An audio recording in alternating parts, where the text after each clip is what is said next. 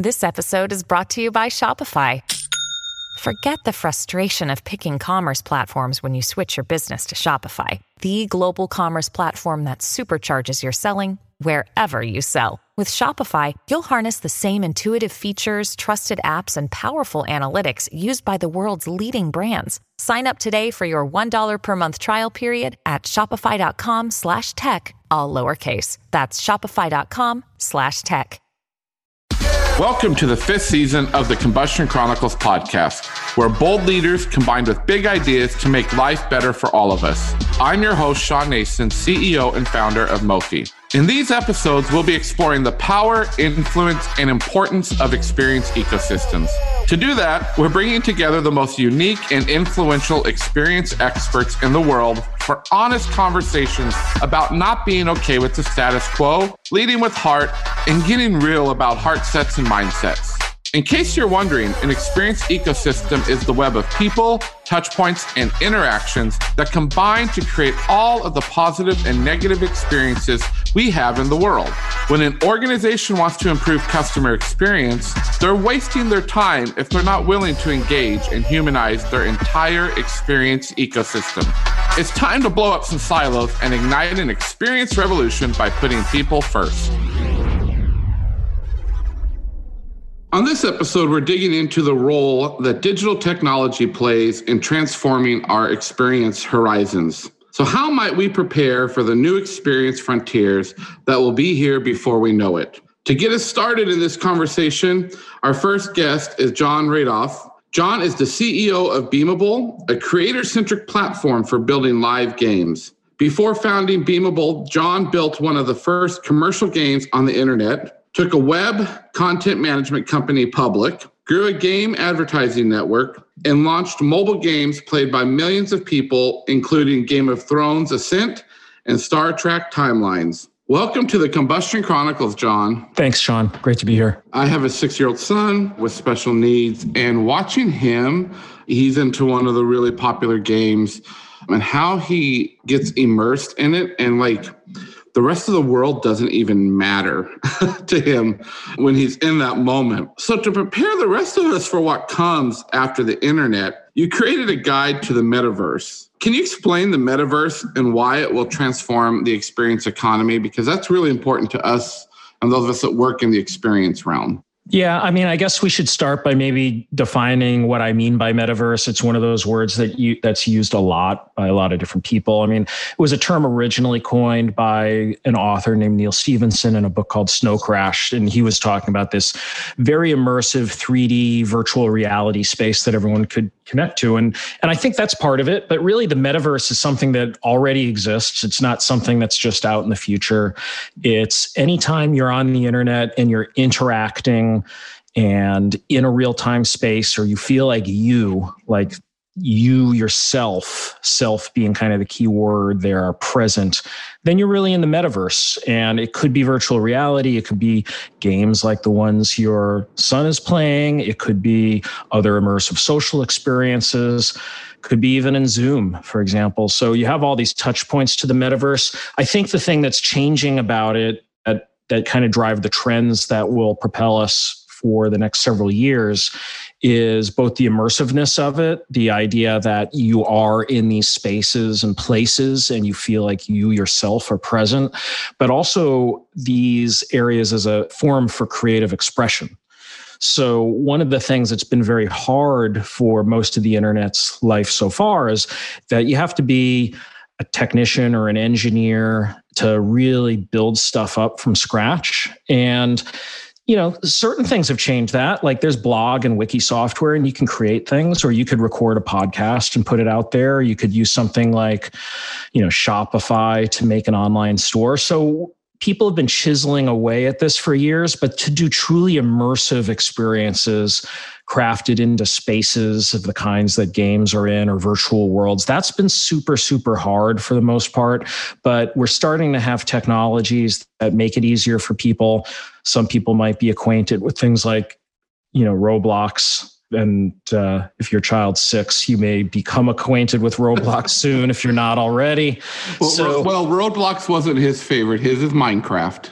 yeah. Okay. So, but I mean, in in a sense, similar in that that's also a place for creative expression, right? So, what's wonderful about Minecraft is that pretty much anybody can sit down in front of it and start building worlds doing more sophisticated behaviors, kind of making your own games. That's a little harder in Minecraft. Roblox added a lot of things like that. But, you know, when I think about the metaverse, just to kind of bring back to the term for a moment, it's really about creating this creative space that isn't one particular world, not one virtual world or one particular game or Minecraft or whatever. It's about bringing these this support for creative expression across all kinds of different experiences and really just giving people a fertile space where they can craft worlds and experiences, games of their own, and then bring people into it. As we're talking about this, you know, the value in gaming and this metaverse that you're talking about at large comes from this interaction with friends, many times people you don't even know through these shared experiences. So, what can other industries learn from this and from the gaming industry as we move forward into the future? If you look beyond games to all the applications of the metaverse, it's going to affect pretty much every industry. One step away from games, you've got immersive social experiences. There's lots of just purely social experiences that you wouldn't call them games, but they're just hanging out with your friends and doing stuff together. So, that of course will happen. You're going to see more applications in the metaverse around work and collaboration. So, I think in some respects, even things like Zoom are part of the metaverse in terms of work collaboration. But then you've got companies like NVIDIA that are building this Omniverse Hub, which is going to allow architects and engineers and designers to actually build spaces, real world spaces and buildings in a virtual reality environment. So you've got this tremendous range there. So like we could go on and on and on talking about it like but it it truly does impact every industry and think of the metaverse as a continuum between purely virtual worlds where you go into something but also the bleeding out of the metaverse out back into what we'd call the real world or what I call the physical world actually because I don't just I don't think of virtual as not real but there's the physical world and augmented reality and adding and layering new information and feeding us information. That's a whole exciting piece of what we'll be calling the metaverse as well. For those of us that don't live in the world that you live in, Jon, in this gaming industry and this technology, you said you don't think of the the virtual world as not the real world. I think for many people, we, me being one of those, until you just said that, think, oh, that virtual world is something that's not real, but it is very real.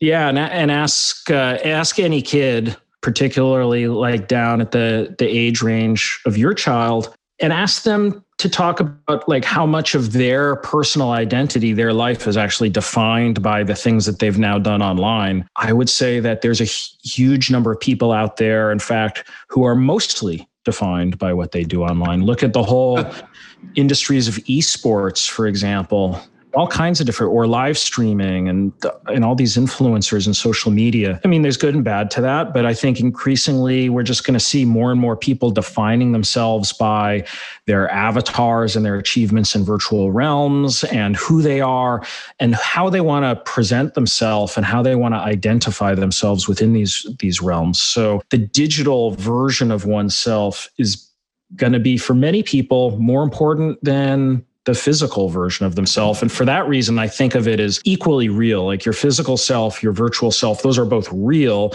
just like your friendships that you make with people online. Those friendships are real. Let's talk a moment then around Beamable. It's a disrupting gaming by easily adding social, commerce, and content management to live games. Can you explain a little bit why this is transformational in this experience ecosystem and what you guys are doing there? Yeah, there's millions of people that want to make games, and, and in fact, millions of people that are making games. The great thing about being a game maker today is that the tools like Unity and Unreal Roblox, et cetera, have made many aspects of the creation process a lot easier. If you want to make a commercial game, meaning you want to be an independent game maker who owns your own destiny, puts your game out there on the internet for people to download and play. That's still kind of hard to do. The 3D graphics part is way easier to do today than it used to be. But making a business out of it, which means updating it regularly and monetizing it, being able to sell things to people, virtual items and customizations and new content and things like that, all the kind of social support that you need in a game to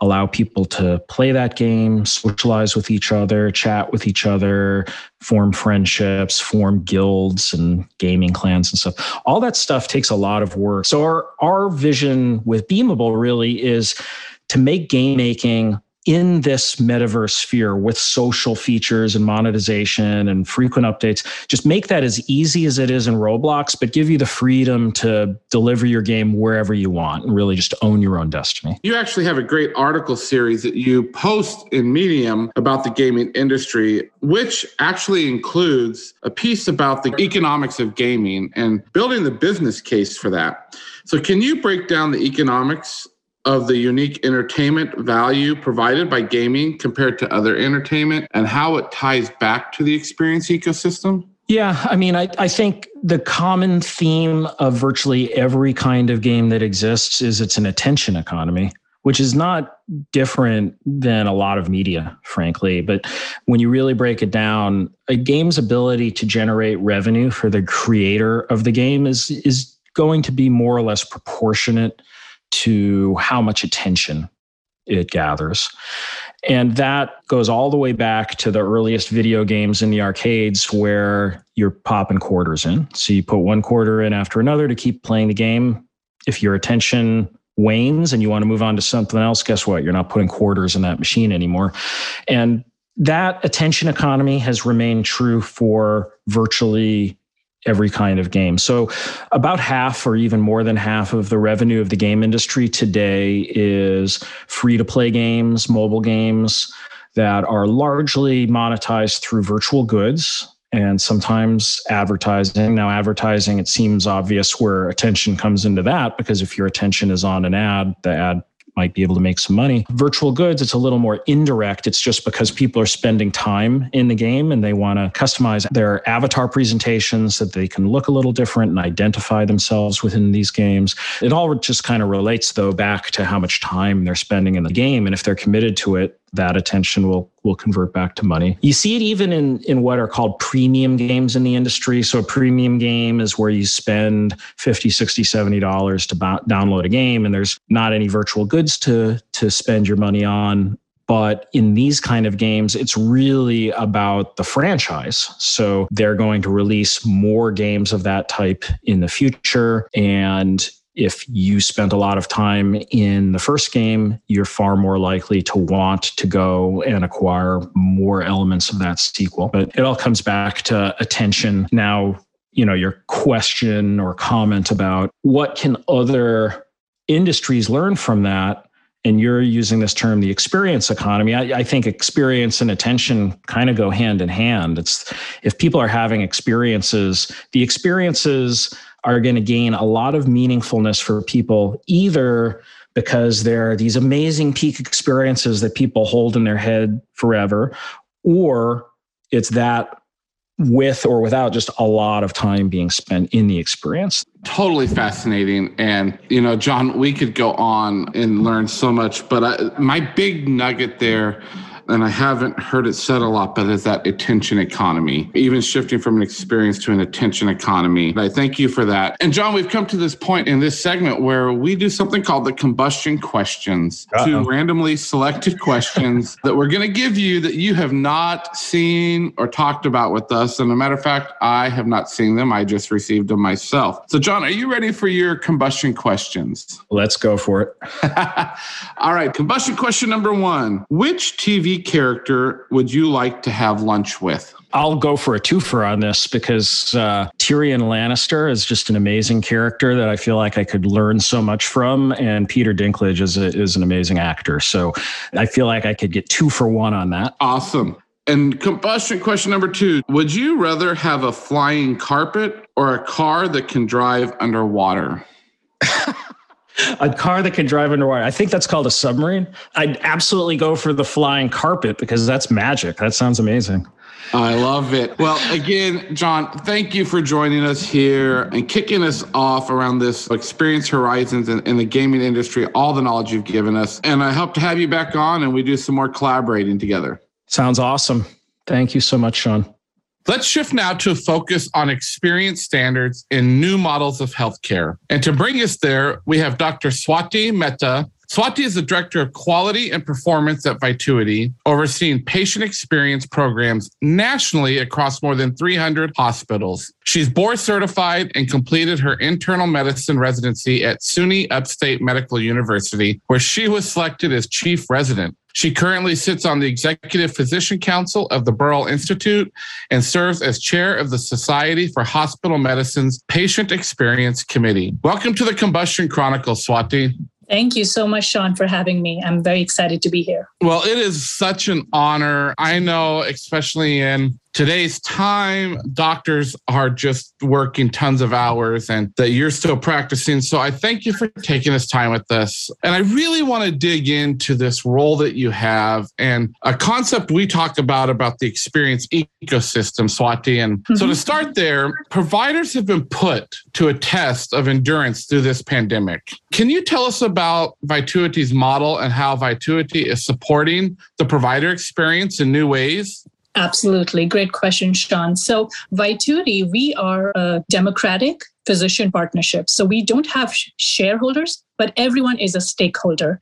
By that, I mean that all of our physicians have an equal role equal voice and a vote in their practices. So, as you mentioned, 300 hospitals, you know, the local nuances of each different hospital system is different. And that is why we empower our physician teams to advocate for their patients, their communities in the way they feel best. We, we try and make this frontline driven approach, if you will. So that's what Vituity pr- provides a democratic physician partnership nationally, partnering with amazing health systems to give compassionate and high quality clinical care. So that's what Vituity does.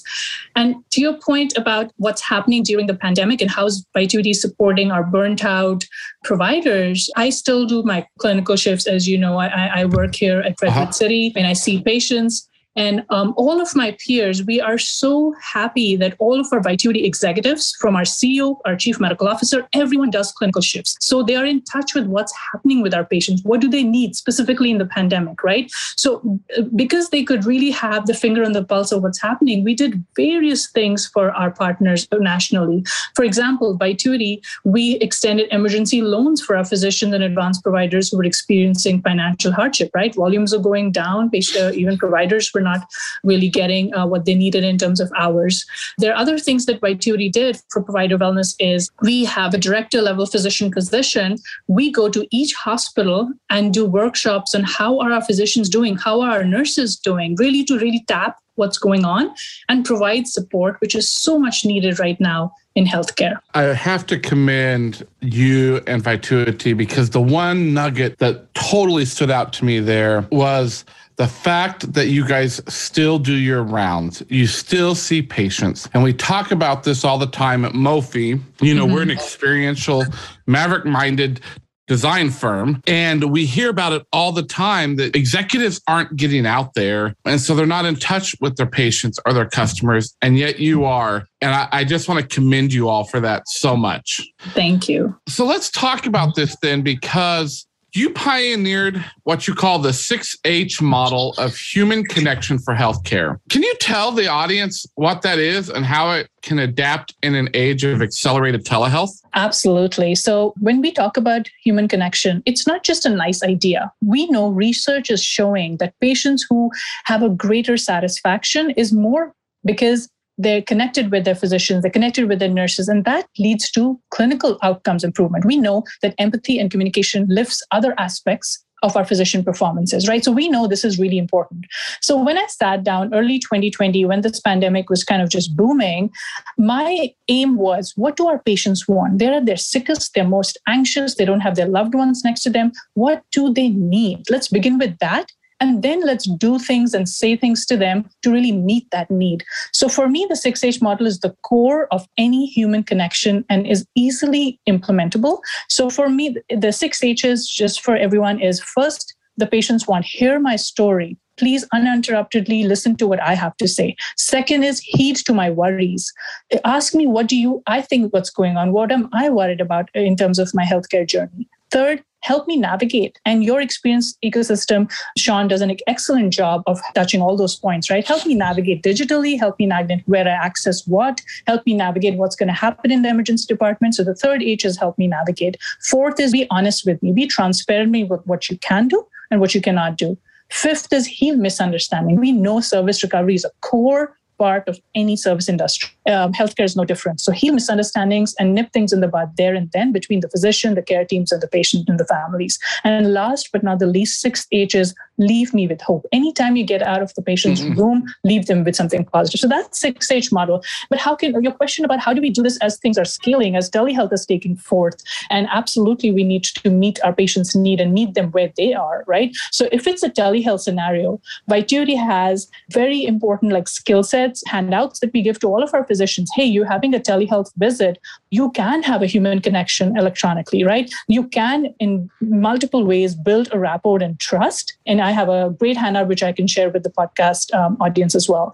So let's dig a little bit deeper into that then, Swati. So when you're designing these healthcare experiences, and let me be honest here, because I've been in the healthcare space for over 10 years, and providers get a really bad rap about wanting to provide a great experience. And that's what drew me to, to follow you and learn more about you and, and hear your thoughts, because that's not true. And I would say that that's a, not true about most providers, right? Like all of you got into this to care. So yes. when you're designing these healthcare experiences, where do you look for inspiration? For me, inspiration is everywhere around me. My first and foremost influence is what my patients are telling me. When I see an elderly patient and he and his wife is on the phone because they cannot be there and they really value telehealth during the COVID pandemic, I knew that we had to do something. And within five days, we started a telehealth program for inpatient. We know we have it for outpatient and other visits, but inpatient, while the patient's admitted, we got everything done within five days so that our patients could be able to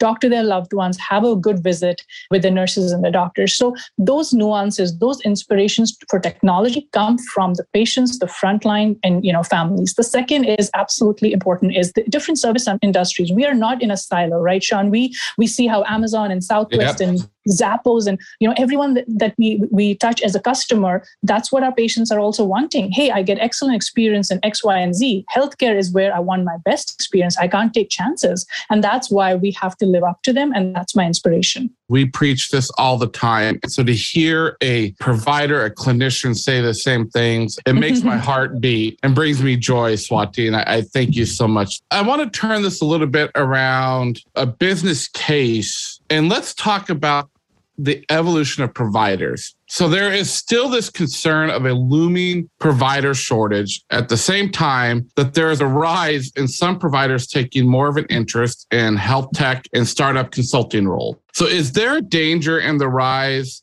of the doctorpreneur or will they save the healthcare industry? I believe the latter. I strongly believe that uh, uh, our interest as physicians, as clinical leaders, if, if we know the nuances, we know what's broken in terms of the healthcare record system, the electronic healthcare record system, the navigation for patients when they get out of the hospital, how do we do that? We know what's broken, what the problem is. So we can really help and have, if we have an innovative mindset, to contribute with our technology and IT buddies to really co- collectively really improve the healthcare that we deliver to our patients. So I feel really strongly that the, the physicians who really have the bent of mind to lean in this are really needed right now.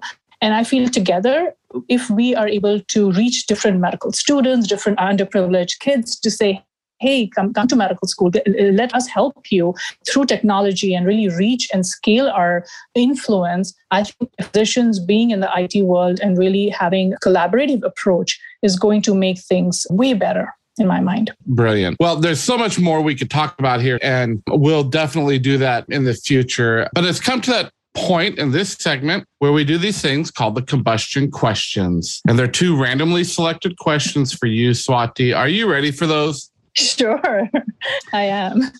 So, combustion question number one If you could get a ticket to any show or event, what would you want a ticket to? I think it always, to me, boils down to going back to Disney because the experience is great. So any place that is connected to a Disney experience, sign me up for that. I love it. As a former Walt Disney Imagineer, Swati, you're you're singing to my heart. So I, I love that. All right, are you ready for combustion question number two? So let's do it. Do you prefer pens, pencils, or markers? That's a very interesting question. And I honestly like pencils.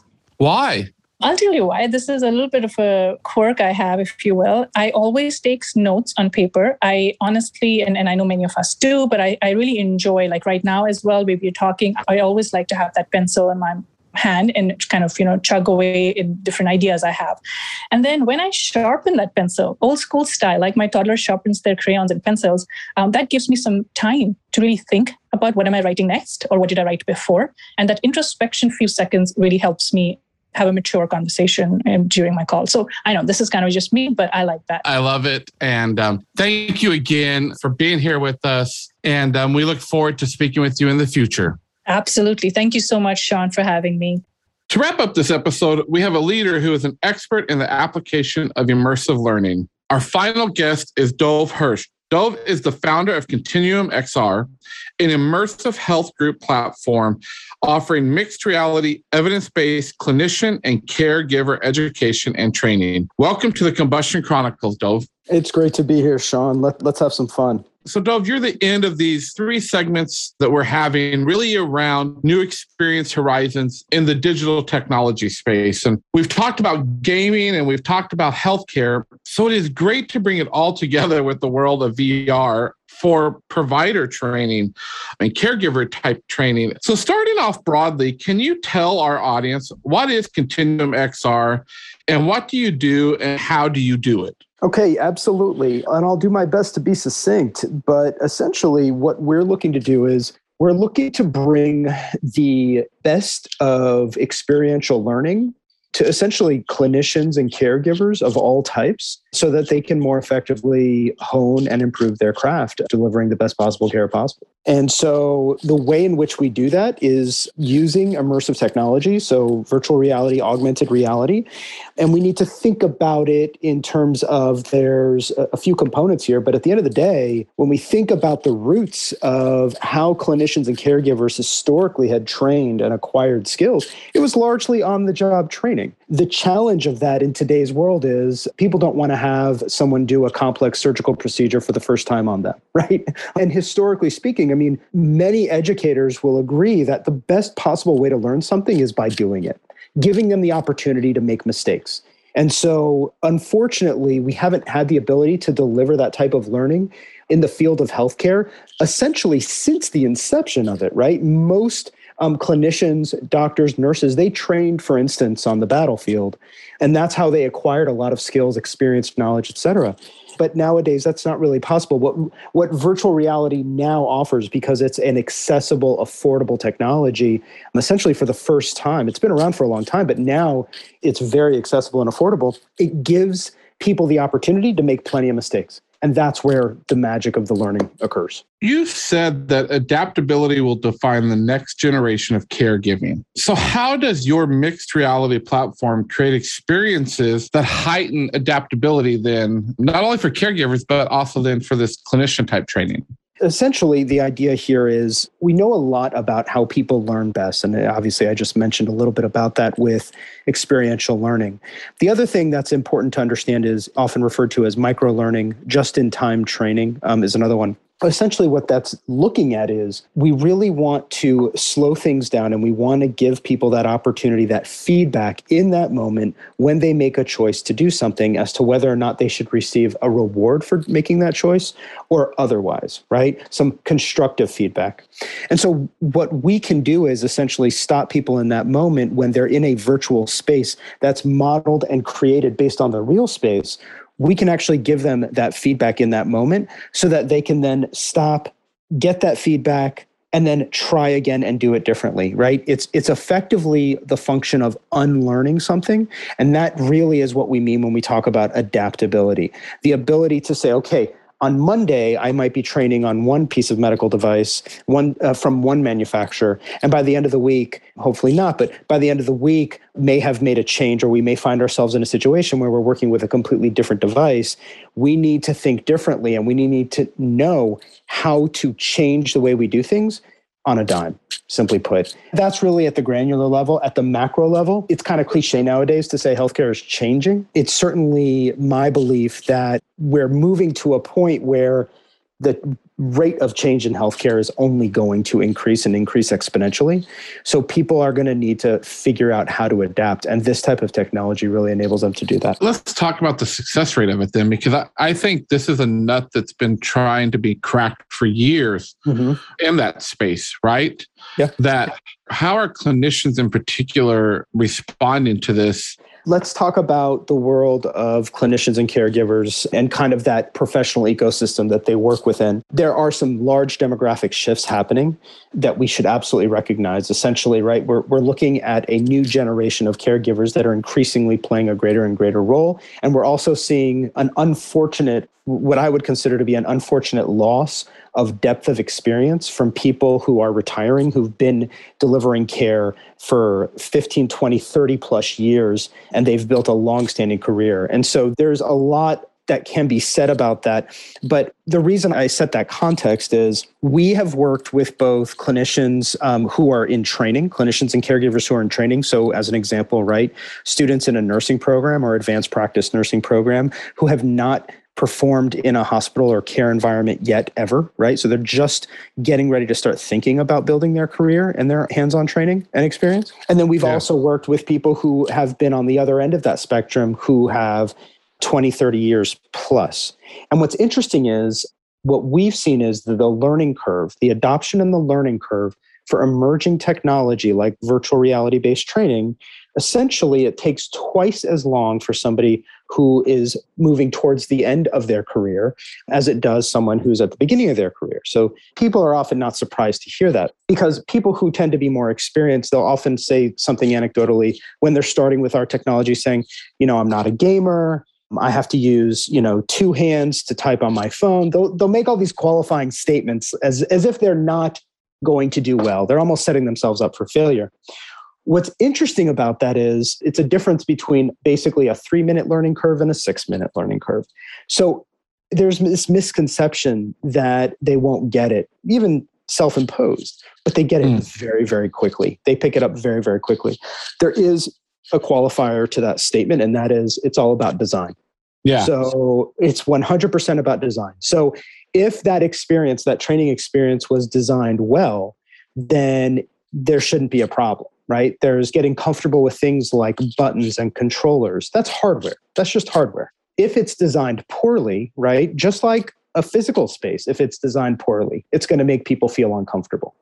And so, from our perspective, does it, everything starts with design here, it's game design and instructional design. Everything always starts with design. Obviously, Dov, we talk a lot about the experience ecosystem. And in that whole experience ecosystem is this whole concept as well design and what that looks like. And we talk about an experience promise. So, your communication is all about taking action. So much so that we did some research and your newsletter sign up button even says do something. How did your team design that and decide to make that such a forward like experience promise to your consumers that do something? That's something that really hits home with me, I'll, I'll say. And, and I think certainly, and our team, I'll take a step back, you know, really not speaking about the work we do per se just in general, when I think about healthcare. You've been in healthcare for some time. I've been in healthcare for some time. As much change as we're seeing now, it's a laggard industry. I mean,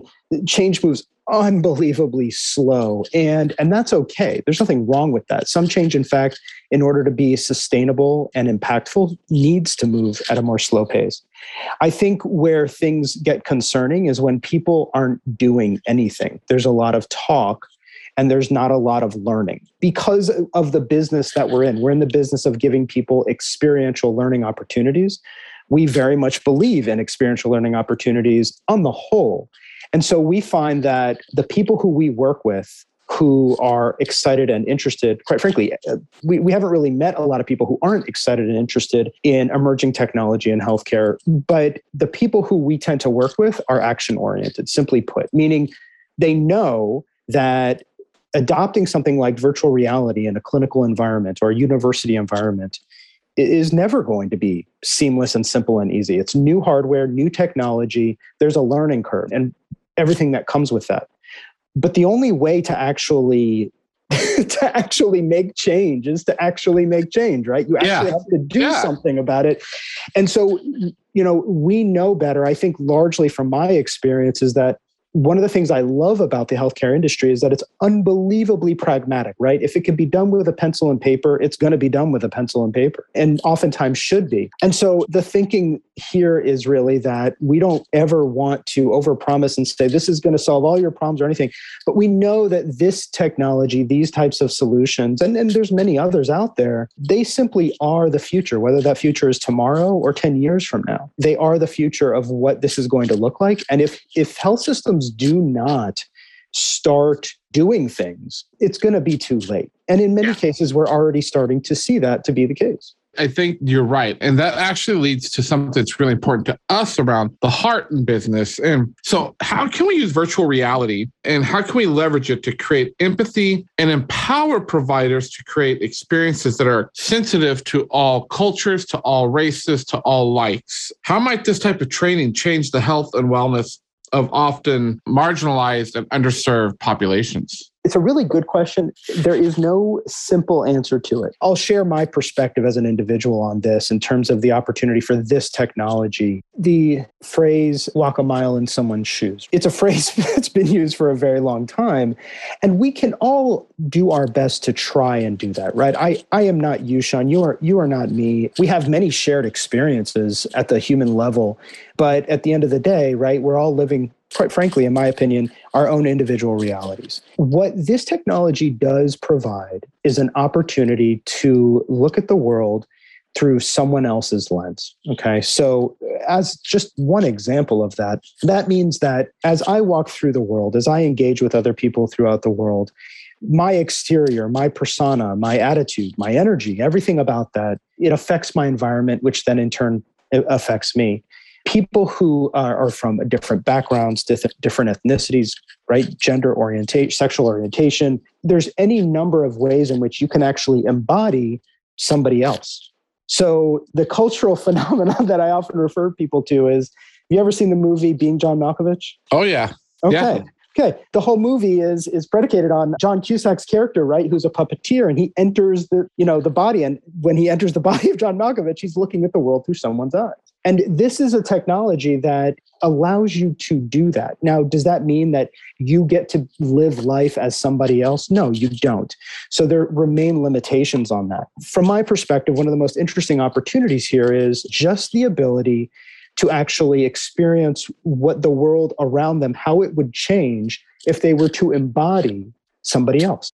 And that's very powerful. It's a very, very powerful thing. You know, we talk a lot about high tech, high touch, that marriage you just talked so beautifully about of those. And then how do you walk in that empathy? We could talk more about this on and on, but unfortunately, we've come to that point here. We close out every episode, every segment with these things called the combustion questions. And so they're two randomly selected questions that I just found out what they were. They were just handed to me, and you do not know what they are. But are you ready for your combustion questions, Dov? I know they're going to come whether I'm ready or not. awesome. Well, combustion question number one, Dov, is this. If you had an animal renamed in your honor, which animal would it be? So interestingly enough, Shawn, I'm gonna I'm gonna cheat on this question. I'm just letting you know in advance. My name actually is Hebrew. So Dov is Hebrew and it means bear. So technically speaking, I am named. so so a bear then. Hey not everyone can say that, that that's true. an honor that you have. That's right. So combustion question number two Dov. What do you think about bulldozers? I've never driven one or operated one but i would love to do so. Why? They're like earth movers. You can shape the world around you with it Well, you know, there's an experience in Las Vegas that you can do those things. Maybe we need to go do that together because I think it would be a blast to drive them as well. I, so, I, yeah, let's do it. Yeah. Well, awesome. Thanks so much, Dov. It's been a pleasure to have you on here. A pleasure to learn about ContinuumXR and and how you're really changing the learning scene um, for clinicians. So, thank you for being here, and um, hope that we can see each other soon and talk again. Shawn, it was a lot of fun, as expected. Thank you so much for listening to this episode of the Combustion Chronicles. Let's keep the conversation going by connecting on LinkedIn, Twitter, Instagram, and Facebook. To learn more about the world of experience ecosystems, go to mofi.co, where you'll discover ideas and resources to help you ignite your own experience revolution. Be sure to check out my book, Kiss Your Dragons Radical Relationships, Bold Heart Sets, and Changing the World, available now at Amazon. Then head over to shawnnason.com to engage resources, a discussion guide, and information about everything from self paced training to personal coaching. You can find this episode's recap at shawnnason.com. We know you lead a busy life, so if you're driving, exercising, or maybe just blowing your own shit up, don't worry. We've already taken the notes for you. Each recap is filled with exclusive guest information, episode themes, quotes, resources, and more. And remember, please subscribe, rate, and review. As always, stay safe and be well.